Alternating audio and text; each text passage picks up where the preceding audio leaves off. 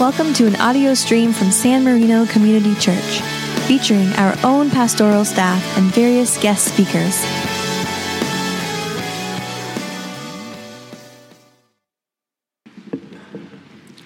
Today's scripture comes from comes to us from the Gospel of Luke, chapter 24, verses 36 through 48. Jesus appears to his disciples. Listen for God's word for us today. While they were talking about this, Jesus himself stood among them and said to them, Peace be with you. They were startled and terrified, and they thought that they were seeing a ghost. He said to them, Why are you frightened? And why do doubts arise in your hearts?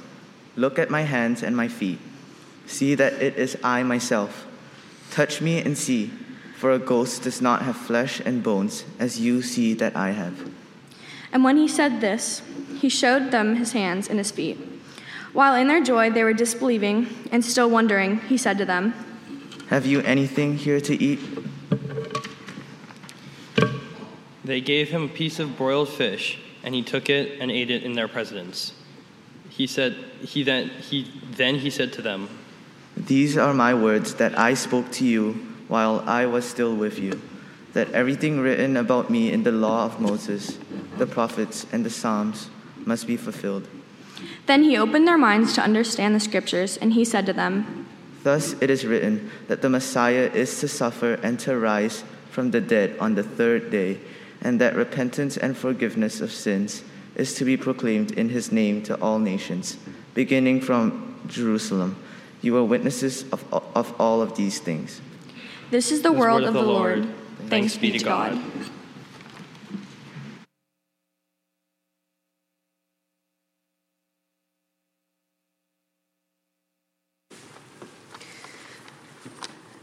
This morning's scripture talks a lot about recognition, and no, by no doubt, you have understood that some of our students are here to help lead worship. And I hope that God has worked through them into your ears and your lives so that you understand that you can recognize God through them. Would you pray with me as we continue in our worship? O Lord our God, we are so thankful for many voices who preach and speak and sing your name. We are thankful for reading of your scripture, that even though we might have heard it before, these words fall on our ears afresh and new in this season of life that we're in. And so as we continue to hear, let us be moved. Let us recognize you. In your name we pray. Amen. So, not that I'm a big fan of country music, but my husband, Mike, goes total fanboy when we went to Bayou Country Music Fest a few years ago. And on our way to the festival, we saw a man coming out of a small golf cart and being surrounded by a small group of people. Fans. My husband ran over, of course, quickly to get a selfie even before I recognized who it was. It was Luke Bryan, y'all. They chatted for a few seconds and even put his arm around him for the selfie.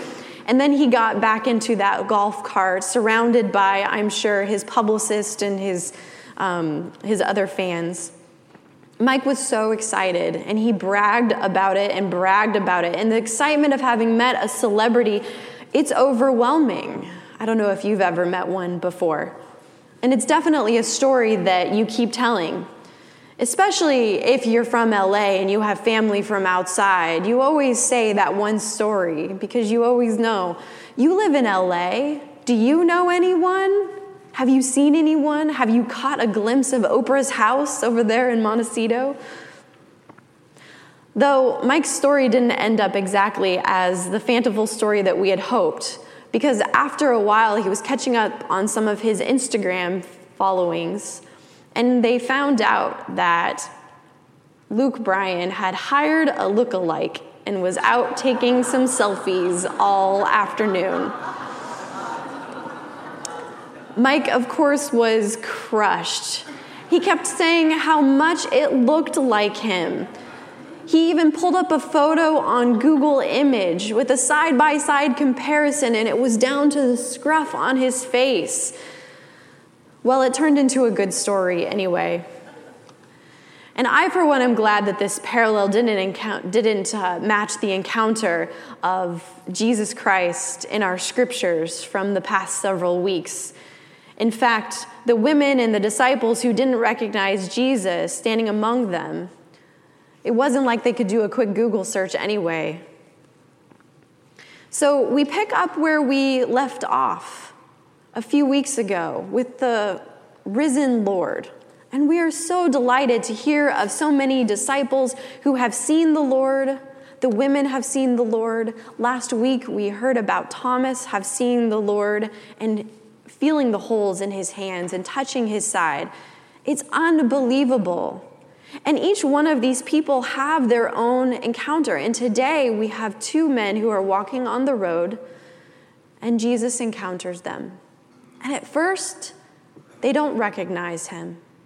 But in the end, they do.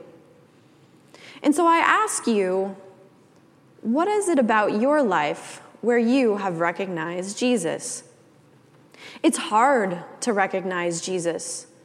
The women who were at the tomb early in the morning, they didn't recognize Jesus. But what cleared their eyes and their minds from having done so? When Jesus appeared to the disciples in that upper room, of course, they didn't recognize him either. But then he kept speaking and he kept on saying, Peace be with you. And then their eyes and their ears and their hearts were unclouded and they were able to see him. Our scripture from last week also talks about other disciples, and I am of the belief that that is us here. Jesus came and appeared to many after he was resurrected and continued doing miracles so that we might believe. And it was written down so that we, us, sitting right here in these pews, might believe. And so we have these two walking and talking, and they don't recognize Christ until he sits down and eats with them. I love how diligent Jesus is with encountering people. And I know that each one of you here has had a moment where they encountered God. How was that for you? And how do you tell that story to others is just as important. You see, if you have a story of how Christ is in your life, it's empowering it's amazing. And our students in our confirmation class talked over and over again about different subjects from the history of the church and the Presbyterian church, the differences between our church and how we express our faith and perhaps another. And we talked about the sacraments, one of which we celebrated today, which is a sign and seal of God's love for us. We talked about how saints from of old and saints anew would recognize Christ. But one thing that they always landed on was the amazing marvel, not of how Jesus was judgmental, not the amazing marvel of how God had such power in the Old Testament, although that is so very true, and not necessarily even of how God is alive in their own hearts, but it was the overwhelming power of God's love. How amazing it is that God, through anything that we could possibly do, overpowers. And that seems like such an odd word to even say overpowers. Overloves, perhaps, is a better way to talk about it. How much God loves us was something that captured our confirmation class. I'd like to invite them forward at this time so that they could speak from their own hearts and minds about how God's love has really taken over their life and empowered them. I can feel it in my very core. My God loves me. It is taught to us in the scriptures by my parents, by my church family, and by my Sunday school teachers. It isn't something that I can believe just because you say so. I have to believe it. Doubt it. Ignore it. Embrace it. Who is my God? My God is timeless. Yet takes God's own time. My God created marvelous things. and detailed them all more tiny than I can see. My, My God is powerful. yet speaks in a gentle breeze.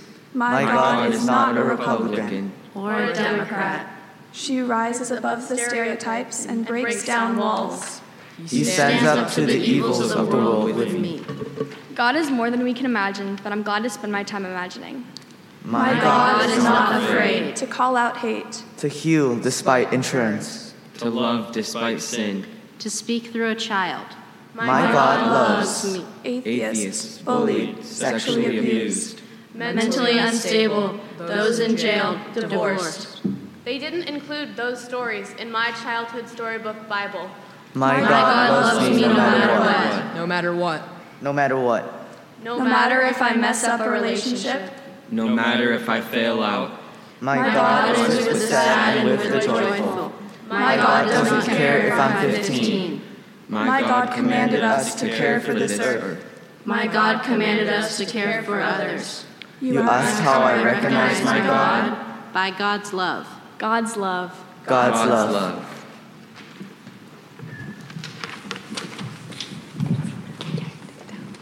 Let us pray. God, we are so grateful that we can recognize you through the power of your love, through the undying sacrifice of who you are and how you are for the people, for children, for students, and older adults. Move in this world. And God, we ask a specific blessing on our confirmation class as they continue to understand their faith and to be part of this congregation, that the love that they know that, that you have given to them will move them, will shake them, and will empower them to make an amazing world that you have created. God, we are so thankful and we are so loved. And we are so thankful that we can breathe in this love. Amen.